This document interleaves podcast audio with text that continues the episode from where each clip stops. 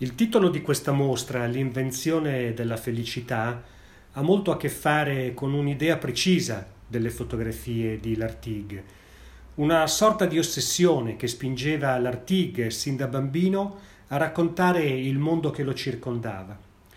John Zarkowski, l'organizzatore della mitica mostra al MoMA di New York, in catalogo riassume così queste prime immagini. Le fotografie stesse mi stupivano soprattutto per la semplicità e la grazia della loro struttura grafica. Sembravano, come qualsiasi bravo atleta, conseguire con sobrietà, eleganza e precisione il risultato ricercato. Avevo l'impressione di scoprire il primo lavoro ancora inedito del papà di Cartier-Bresson, senza la raffinatezza artistica o intellettuale del figlio, naturalmente, ma con lo stesso dono per scoprire l'essenziale nel movimento.